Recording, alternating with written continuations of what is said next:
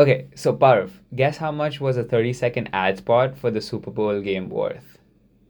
I don't know. Was it like half a mil, maybe one million dollars? Welcome to Sipping Socrates, where we have a warm Socratic discussion over a cup of coffee. We are Manan and Parv. Today is February 18th, and we will be talking about advertising and branding. Okay, so Parv, I totally got you on the first question right there. I don't know if you're going to believe this, but it was worth $7 million. $7 million for a 30 second ad spot. Yeah, and I mean, obviously, it's a different discussion whether you think it's worth it or not. But the point is, advertising and branding has a significant impact on how we view products and how we consume them. Dude, that's bonkers. I still can't get my head around the $7 million for 30 seconds. But you raised the correct. Um, the correct question when you say advertising and branding do play a very important role in our lives today and have been playing very important roles in our life and our behavior as consumers for a while now.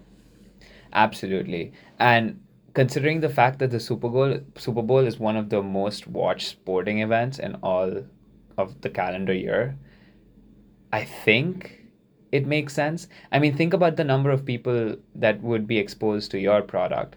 It's just sometimes hilarious because the Super Bowl also has like cultural significance in an, uh, like a normal average American life, right? Like everyone, it's like a family event, and you watch all these comical advertisements just blowing up, some crazy, crazy, some very bizarre stuff.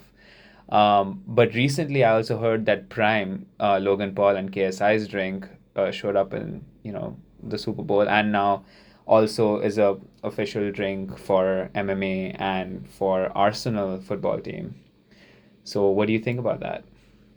About Prime, I'm sorry if you if you really like Prime, but I think it's absolutely bullshit. it's such a bad drink, bro. It's marketed towards nothing. Well, isn't isn't Prime uh, about marketing themselves as a minimal sugar and very high electrolytes drink? Yeah, so they had a thing, right? They, uh, I mean, look, for people who follow Logan Paul, Logan Paul always keeps comparing uh, Prime to Gatorade and how it has minimum minimal sugar, minimal calories, and so many more electrolytes. But I mean, that's a whole separate discussion. The idea is how did two people who are gamers, who were shooting, I don't know, in their family's basement, playing video games, turned into such big superstars? I think advertising and branding oneself is such a huge a- aspect. And I I know uh, one thing that we talked about Parv uh, the other day was how Jordan Belfort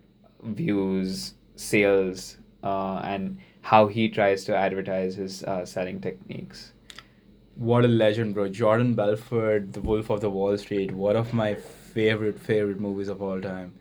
The um, the screenplay by Leonardo, the direction, the story, everything's so on point I love that movie. Yeah.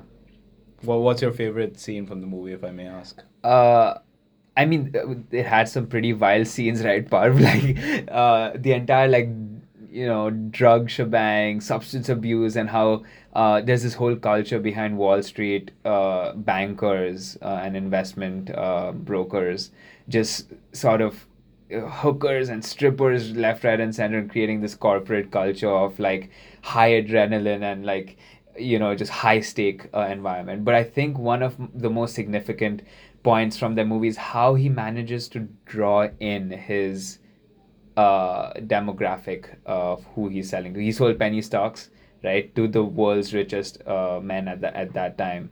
And how he could sell something as unattractive as penny stocks on the wall street is still so insane to think about. Um, i think one of the things that stuck to me after watching the movie was h- what his interpretation was of selling and how he used "sell me a pen" uh, in quotation marks as uh, as a way to encourage sellers and bro- brokers to think about what selling actually means. Yeah. So, in the movie.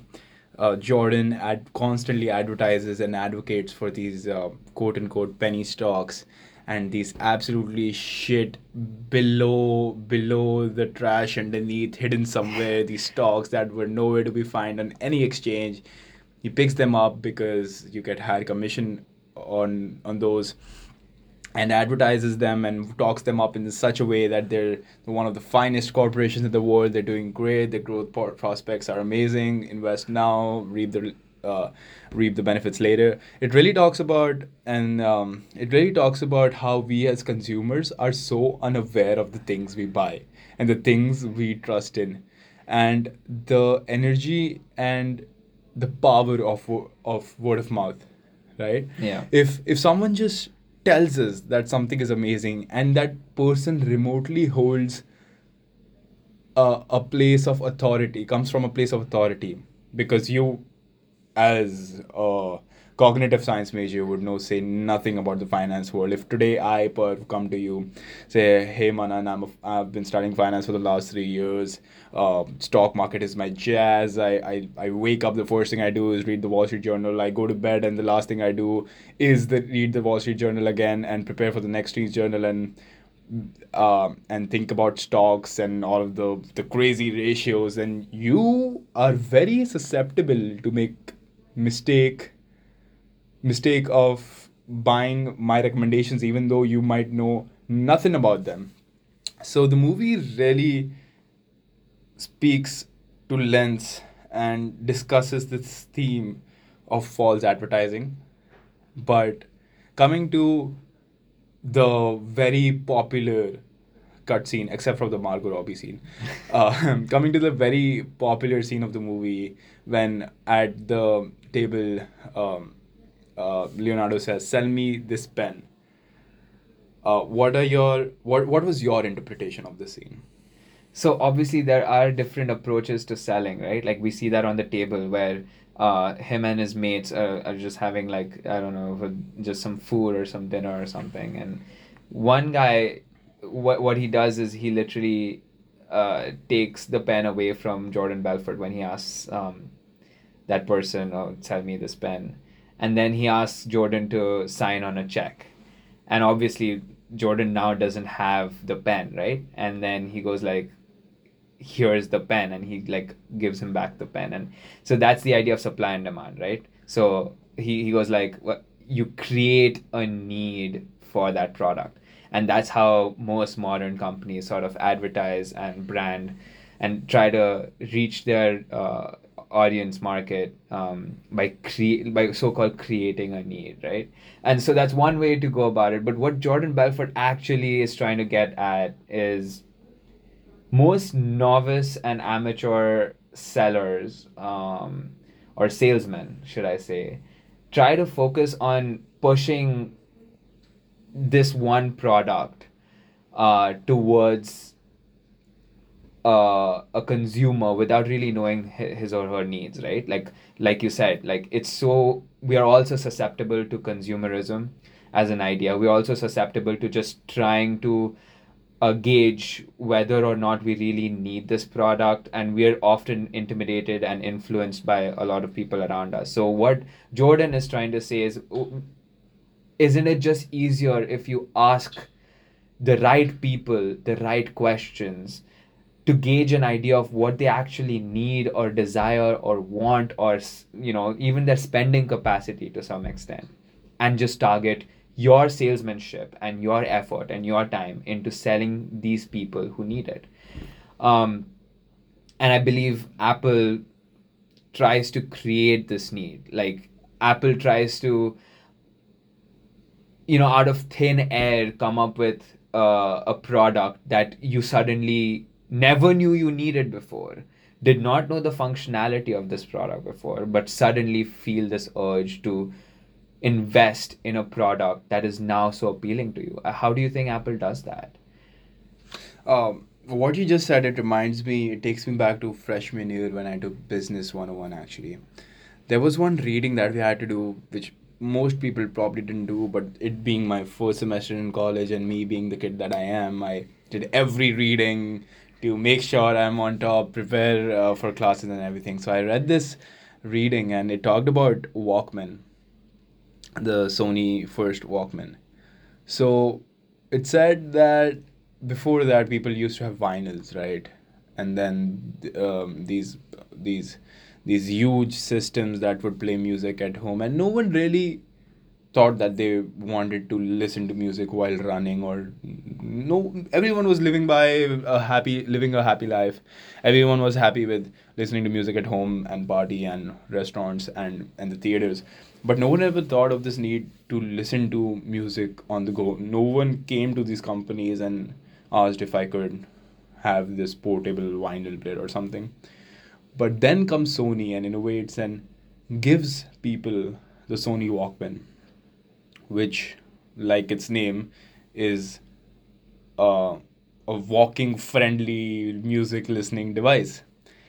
And the and the re- and the reason that they told us this story, the reading told us the story, was because it wanted us to know that business people are not just transaction makers, they're also transaction creators our job is not only for two parties to exchange, but to give one party what they didn't even think they needed and satisfying those needs. And that is what innovation is. Going to a person without them knowing that they need something and solving that problem for them that they didn't know even existed. Mm-hmm. That I think is one big part of how companies like Apple, as you just mentioned, are advertising themselves today. Right. Like no one felt need to check their pulse rate while swimming. Everyone was fine going about it. Well, today people can do that. They can swim with their Apple Watches on and tell what their pulse rate is. Now, what do they do with that information? Absolutely nothing. It's this information is as useless to them as as um, as as a pen for a person who does not know how to write. But people just like knowing stuff for some reason. Right and uh, it's it's so funny how you mentioned about the pulse rate. I was just uh, have you ever noticed this thing where you're working out and you're on the treadmill and time passes by so much slower because you're at such a high pace uh, when you're like trying to run on the treadmill.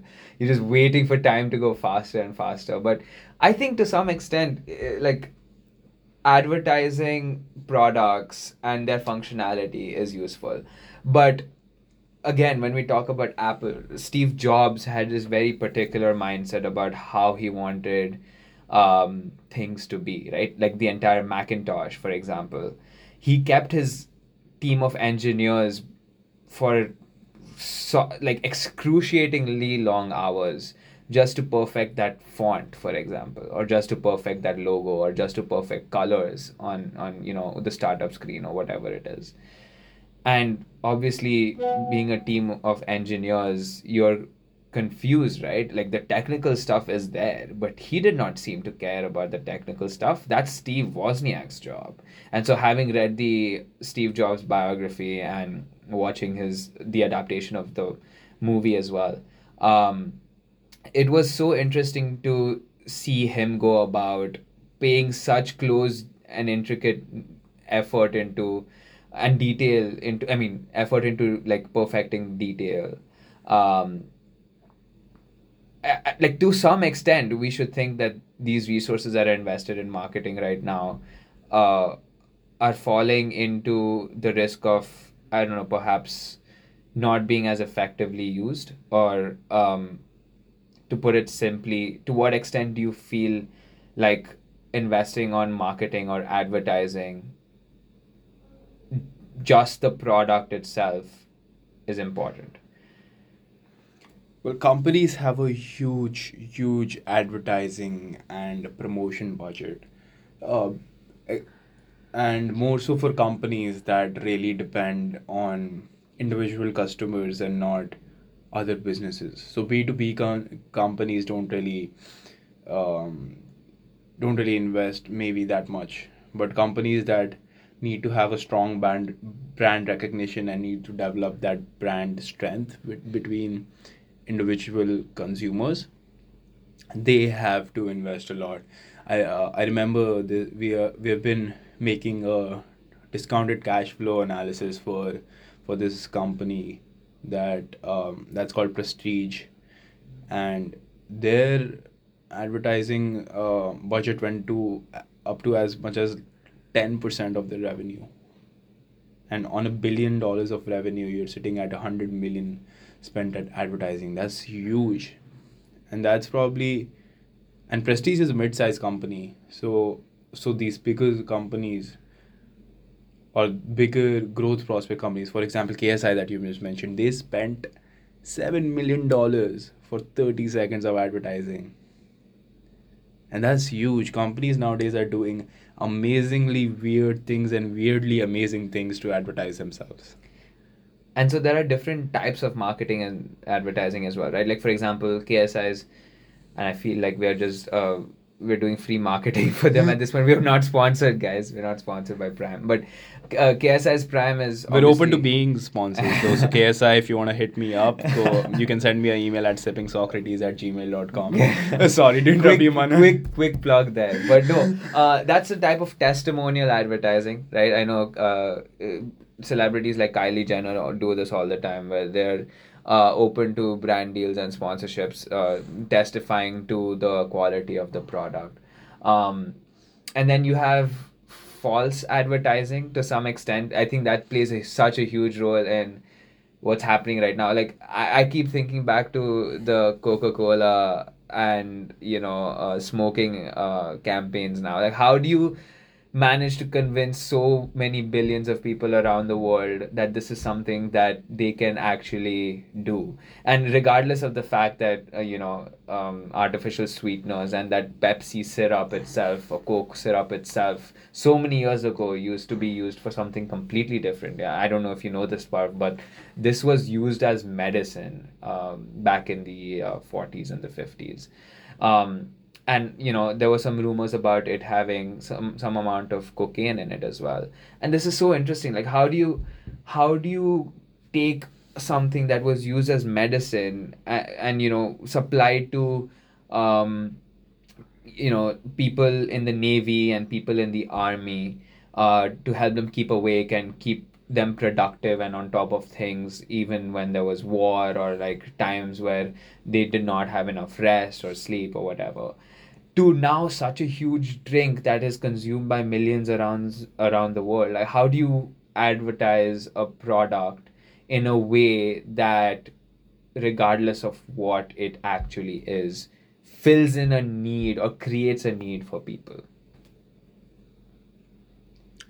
So false advertising and this idea of of telling people that you really need to watch this has been widespread on YouTube, in my opinion, in the form of clickbait. Yeah. There's so much clickbait everywhere on the internet. And um, when you when you mentioned Coke, I, I thought of Pepsi, and uh, and and this past week I was uh, whenever this past week week I was watching this documentary on Netflix. It's called Pepsi Where Is My Jet with my roommates and the documentary is about this massive campaign that uh, Pepsi ran, and it was about Pepsi points. So I believe a six pack of Pepsi was worth maybe like 12 Pepsi points. I might be wrong there. I might have to do a fact check on it. But a certain amount of Pepsis were worth a certain amount of Pepsi points, and then you can redeem those points for for Pepsi merch, for more Pepsi drinks, for for several other things. And as a joke in that ad campaign that they have, they plugged in uh, in the TV commercial in 7 million Pepsi points, you will get a Harrier jet. Now, that was just exaggerating, right? But because Pepsi did not know that there would be some bonkers guy who would come up with 7 million Pepsi points and then ask for a Harrier jet, which, which is worth 30, 30 to 32 million dollars at the time. But someone actually did it. Someone actually went ahead and found $700,000 of investment money got all of those points and then sent Pepsi a form in which, because it was a check in form, right? So this dude made a box, wrote Harrier Jet next to it, and checked that and sent it to Pepsi. Um, I did not finish the documentary, so I don't know how it ended. But that happened. So clickbait, false advertising, it's it's inherently part of the internet now, and um, and it's amazing how many people actually still fall into that. So have have you ever been part of a clickbait? Have you ever fallen into Oh it? yeah, absolutely. I think the thing about clickbait is that it appeals to the emotions of people, right? People are always so interested in drama. I mean, so many of our friends and sometimes us ourselves, we're so excited about things that happen in our lives. And so when something is exciting, you create an air of mystery, create an air of mystery around it. And so essentially that is what becomes a clickbait, right? You're cre- creating an air of mystery around a topic that appeals to you. Um, and you know, sort of relating to this, there's a phenomenon in psychology called the bandwagon effect. I'm sure you've heard of it. And I think false advertising and clickbait use the bandwagon effect to drive so much attention towards topics that we did not know exist and and now if they do are suddenly very excited about so in the bandwagon effect it's essentially if you are uh, behaving a certain way or act towards a stimulus in a certain way um, you are more likely to influence other people around you to also be the same way. And so I think this raises such an important discussion about whether advertising and branding is only for products or can it also be for people, Parv? Because I feel like every time you appear for a job interview, every time you dress up a certain way to go to the bars, or every time you talk to other people, just like how we are doing right now, we try to come off a certain way. And so perhaps what we've been doing is branding or advertising ourselves in a certain way to appeal to certain people.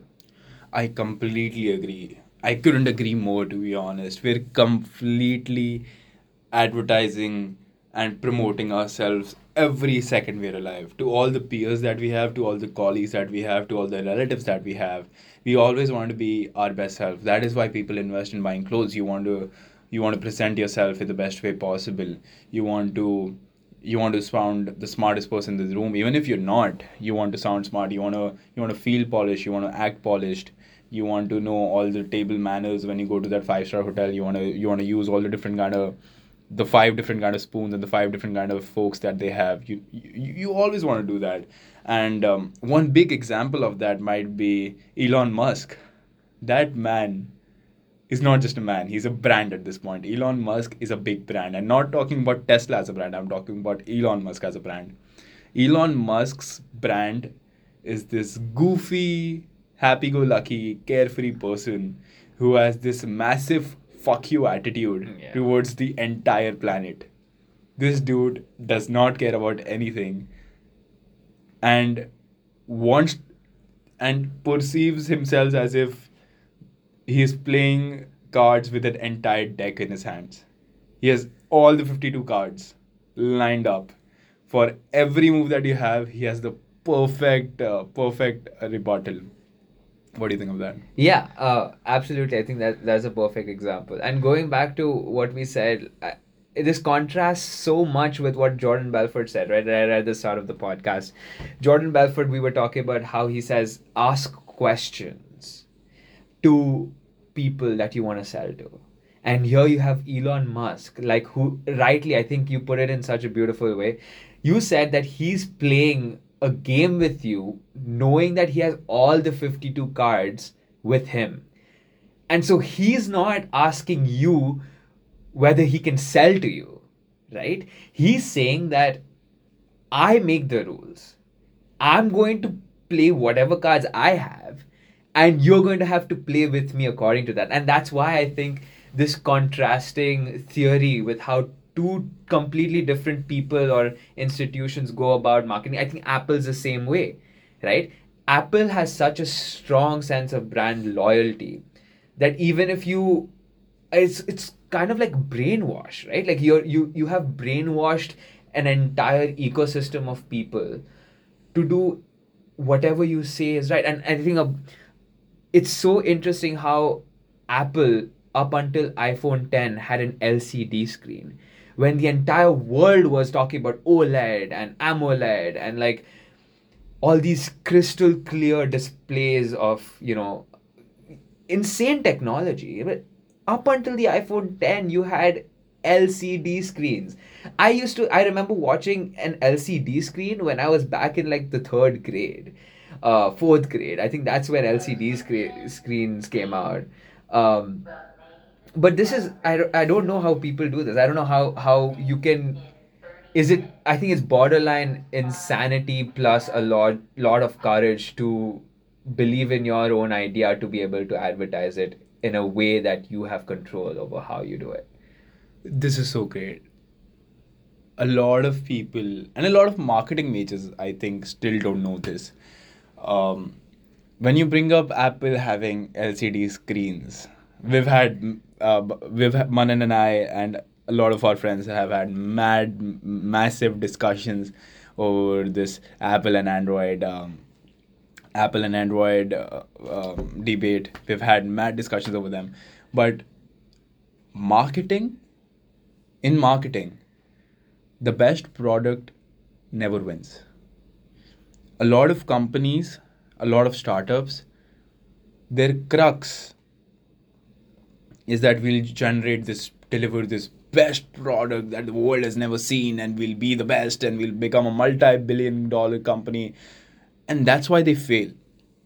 So it's it's not about the best product it's about the best um best reflection of the product it's how it's the best it's how the audience perceive to your product so companies have generated like apple have a have a very good image brand image so even though all these companies come up with a very very good product they still can't win and uh, here is when I want to speak to you about uh, L- Lindbergh. Do you know who Lindbergh is? No, tell me. This person crossed um, the the Atlantic Ocean. Wait, is it the Atlantic Ocean? Yeah, the Atlantic Ocean solo for the first time alone. Now, a lot of he's quite famous, and a lot of no, people know about it. There's this other person called Hinkler. Hinkler was the second person to cross the Atlantic, uh, to cross the Atlantic Ocean alone. Does anyone know about it? Not really.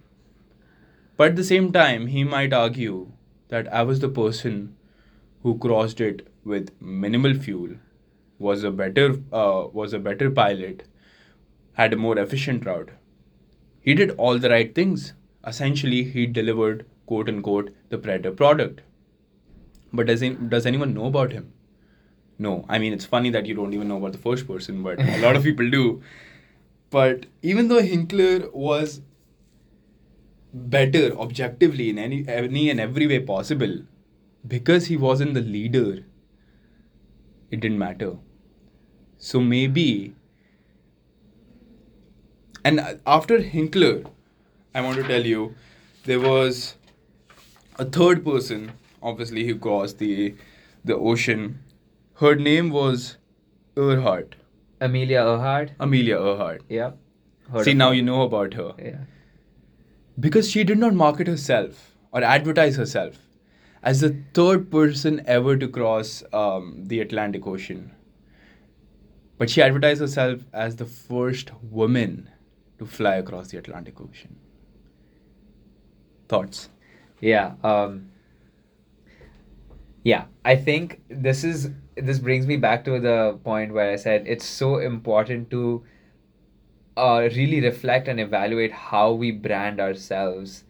And I think there was an interesting study, Parv, I think that we we sort of read together and found out that Michael, I don't know how to, is it Kaczynski? Uh, Michal Kaczynski? Kaczynski did a study at Stanford University which said that the number of likes you have on your social media represents how well you can judge another person, right? And so with 10 likes, he found that you can judge another person as well as their coworker. And uh, 150 likes, you can judge a person on social media as well as their mother. And 300 being the spouse. Um, and that just goes to show the impact that social media has on how we sort of present ourselves. And the and that's all great, but the issue is if you don't know yourself well, in this case, if you don't know your product that well, how can you ever have the capacity to portray it in a way that seems appealing to other people? And so, what's happening now is when you're on social media and when you are deleting posts, and we talked about this in our uh, previous episode where nothing on BeReal is real. I want to go one step further and connect it to whatever we said last time. It's like if you don't know who you are and what you represent, then how can you ever appeal or be charismatic towards other people who are in your network? And it's so funny because you have the same person trying to live four different types of lives one on Instagram, which is like a fun, outgoing, sort of charismatic and appealing vibe. And then you have the same person posting on LinkedIn, which is a more professional, more articulate type of vibe. And then you have your quick snaps on BeReal or on Snapchat, which is completely chaotic or crazy. If you don't align certain characteristics in a product or in yourself and the way that you're expressing yourself, how can you ever connect with your, your audience? I'm glad you bring up um, Kosinski because those the likes that you mentioned. I want to clarify that it's just the likes. So without even seeing the profile of the person or the person that they follow and are friends with, without that, just by the likes on the post that they see randomly, he's uh, he's able to judge the person as well as their co-worker, mother, and spouse. Kosinski also further goes um, and says, and I quote, that our smartphones are a vast psychological questionnaire that we are constantly filling out. So let's sh- let's shift gears a bit, and I do one thousand percent agree that our smartphones are a vast questionnaire that we're constantly figuring out, and these these big data companies at the backhand they take all these all the answers from the questionnaire. They generate and produce analysis read them make insights and then advertise themselves onto us which then shifts the way we think shifts the way we fill, fill the questionnaire. That new set of answers on the questionnaire get, goes back to those big firms who then advertise you differently and so on. So it's a it's a very dynamic learning model. So internet and online advertising is such a huge market. And go- what do you think of when you first think of google? Give me give me give me a word. Information. And google adsense ad yeah the google ads pretty much. Yeah so well, that was not what I was expecting. But a lot of people, when I say speak of Google, they think search engine, they think uh, YouTube, yeah they think the Pixel phones, but rarely ever people think about ads. And it's so amazing to think that Google is such a giant corporation. And recently, though they've gotten into the hardware business of making the watches and everything, their primary business is advertising but who thinks of Google as an advertising company? Everyone thinks of Google as a as this search engine that just gives you answer. It gives you information, as you said. Yeah. And the space in internet that there's so much room for advertising. In my opinion, is because there is a lot of fun stuff on the internet. There's YouTube. There's there's uh, tiktok there's instagram there's there's so much content there's every book you ever had. There's there's so much fun things to do on the internet that companies needed some way to monetize it some way to fund for it. There's chat gpt which how do you think it makes money? It's literally making no money right now. How will they how do they how do they make a revenue and sustainable business model out of this is by advertising so every giant company that has this very strong online presence has come to the conclusion that okay in order to make money we need to sell these bastards something Yeah. and that is why online advertisement has such has become such a big business it's it's become a way for us to fund the internet Absolutely. And I think the rise of YouTube as an application where artists and content creators can put their work and share their work online can only be sustainable and sustained through advertisements. And I think Amazon does this as well, right? Amazon has AWS, which pretty much brings most of their revenue in. And AWS has so much investment and stake in terms of trying to get companies to use Amazon Web Services as a platform through which they do their advertising and branding.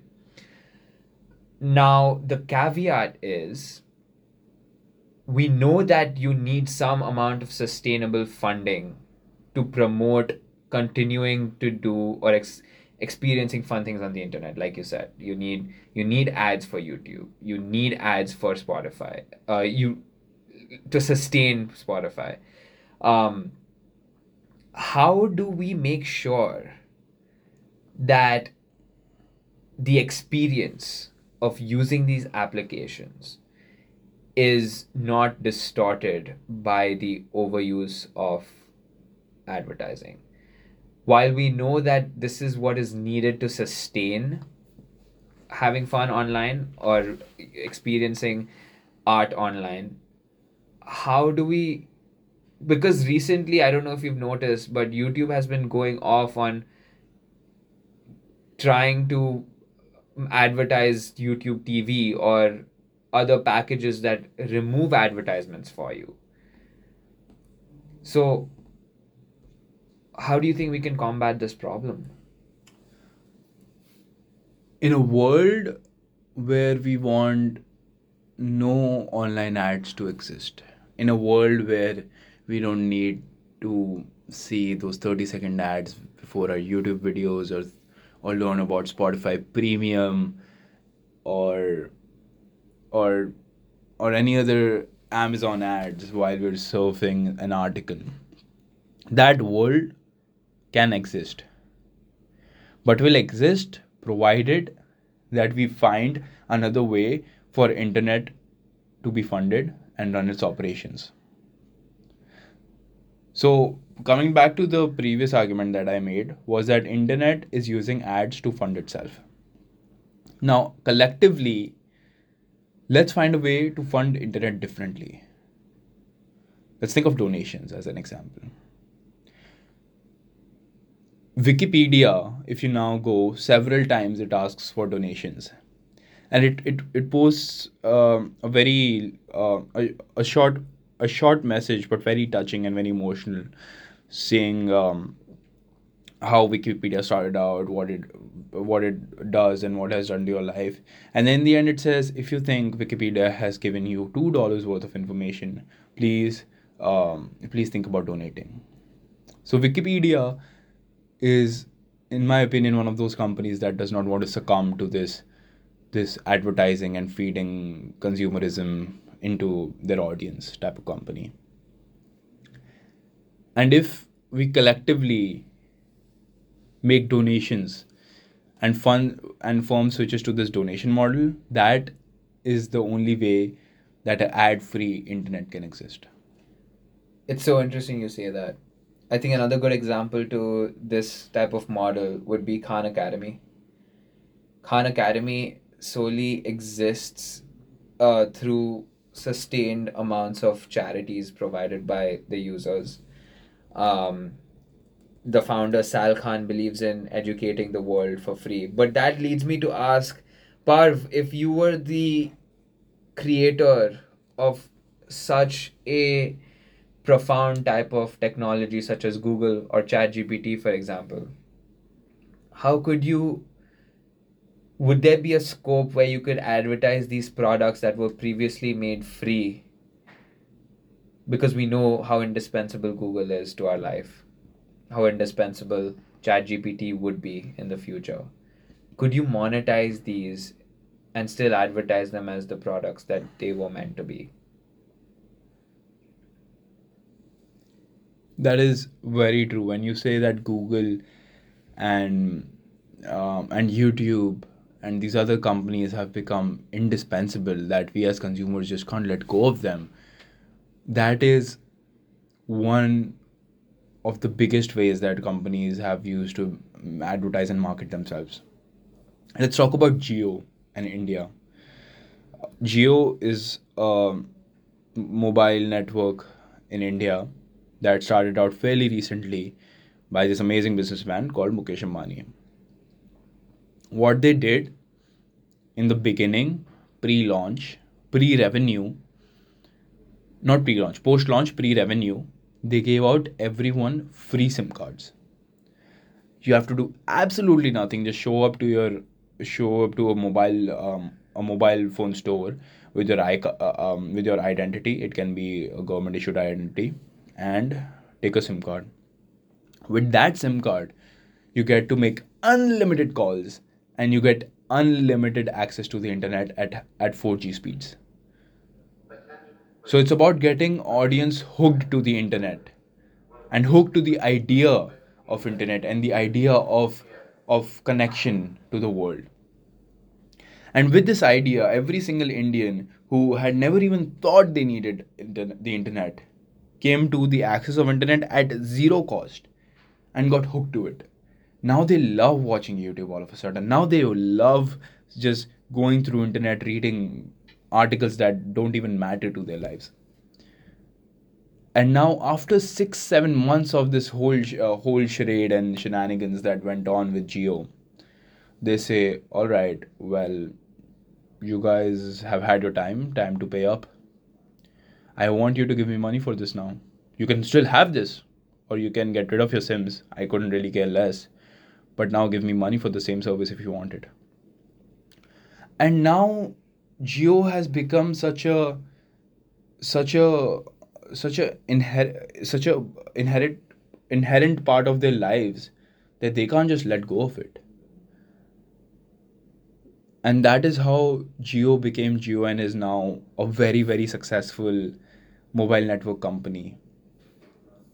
And just like Jio, the other advertisers on the internet, they're fighting for our time. Advertising companies on the internet are fighting for people's attention. They're fighting for how long they can make someone see an ad, maybe click through the ad. They're all fighting for attention, people's eyes. So, Manan, at this point, I think we're ready for me to introduce to you and the rest of the listeners to a wonderful, I wouldn't say wonderful, to a business model might be a little not wonderful. Um, a business model that I thought of recently. Go on. If everyone is fighting for attention, then let's grab attention with other costs. So it's a restaurant chain model.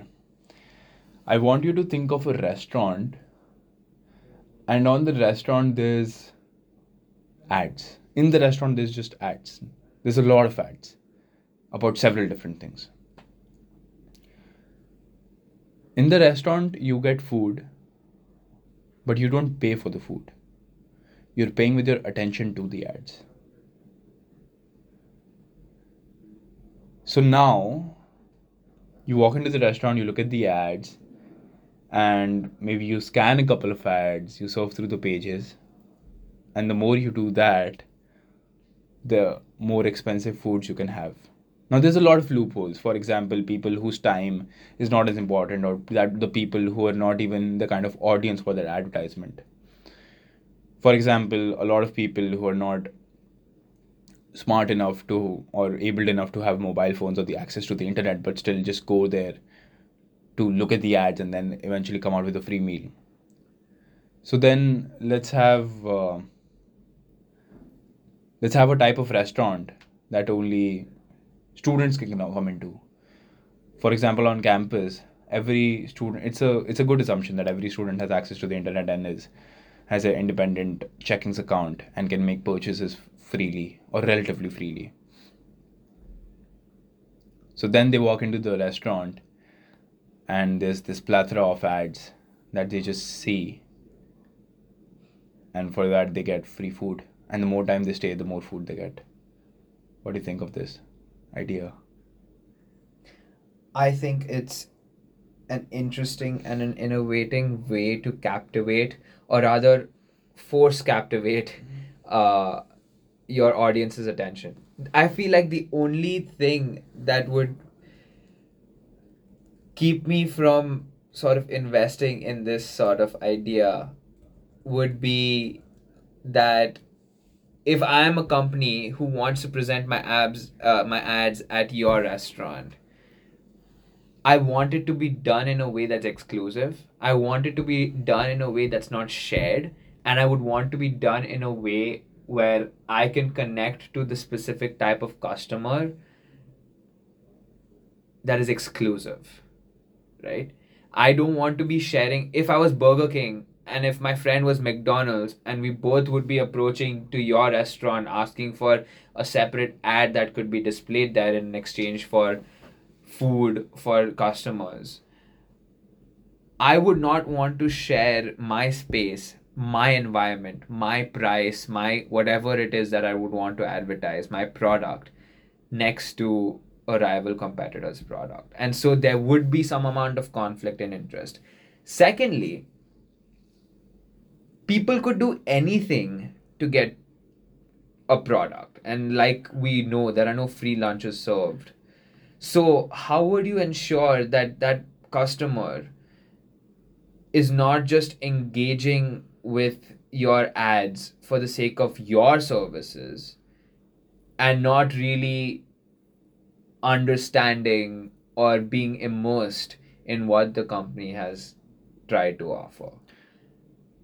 i say that's the that's on the ad creators when when these company goes out go, when a company like say mcdonald's or burger king goes out to these ma- these massive um, advertising agencies and companies that that then hire artists to produce commercials and think of flyers and ads for them they have to be creative enough for people to know exactly what you're talking about for example let's think about Maaza when I think of Maaza, everyone thinks of Katrina Kaif in a very sexy way, eating a mango, but it drips all over her. I think that's slice.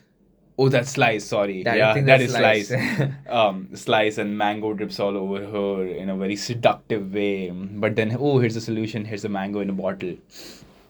So it's very catchy. And then, uh, while while uh, while seeing the documentary of the Pepsi I was talking about, there's a very um, there's a very um, a very iconic Pepsi ad that went viral with this very beautiful looking lady that was and she was sipping on Pepsi and that is a very iconic ad so these ads that will be presented in the restaurant have to be engaging enough in themselves because the restaurant will not make the ads they will be a place to show the ads. It's like a big hoarding board uh, big big hoarding board. You can put whatever you want but it needs the, the the quality of the ad is what you can make of it as a company. And even if even if the person sitting in the restaurant is not engaging in the ad the way that the company that put the ad wanted them to even if they do not let's say there's a nordstrom ad and the and the person sitting in the restaurant while they eat they they don't interact with the ad or don't go to the website. But it's on their mind. And eventually when they go out to a fellow to a fellow peer or someone else there's there's still Nordstrom in their head. And we previously in, in this podcast only talked about the word of mouth. Mhm. if there's if there was a McDonald's ad and if they were thinking of McDonald's because of the ad and then a friend just says oh shit I'm very hungry I'm, I'm, I'm out for a quick snack what should I get they might just say McDonald's So this is my uh, answer to your question. I guess that's satisfactory, and I think you make some really good points. Um, I think one last thing that I'd like to talk about would be the fact that sometimes it is difficult for for companies to advertise their products in a certain way, um, and this leads me to s- just briefly touching on the fact that, for example, Starbucks found it so difficult to integrate in Asian countries, um, and that's because not only because tea is more of like commonly uh, consumed in Asian countries than coffee is. Sure, that's one aspect of it, but mainly because they could not imbibe the cultures and values in the products that they were selling. They could not imbibe in their practices and traditions. So, one final thought that I would like to leave to our listeners is how can you make sure, and this is for people and for products, that you are trying to be authentic and trying to be as genuine as possible with how you present yourself or your product in a way that's appealing, but also not in a way that is manipulative to our consumers, to people who view us as someone totally different than who we represent. How can we achieve this fine balance between staying who we are and staying true to our values without manipulating others or portraying a totally distorted version of ourselves just so we can be charismatic or appealing? So, with that, we hope that you have had a good time listening to our podcast, and we hope that you coming keep coming back for more.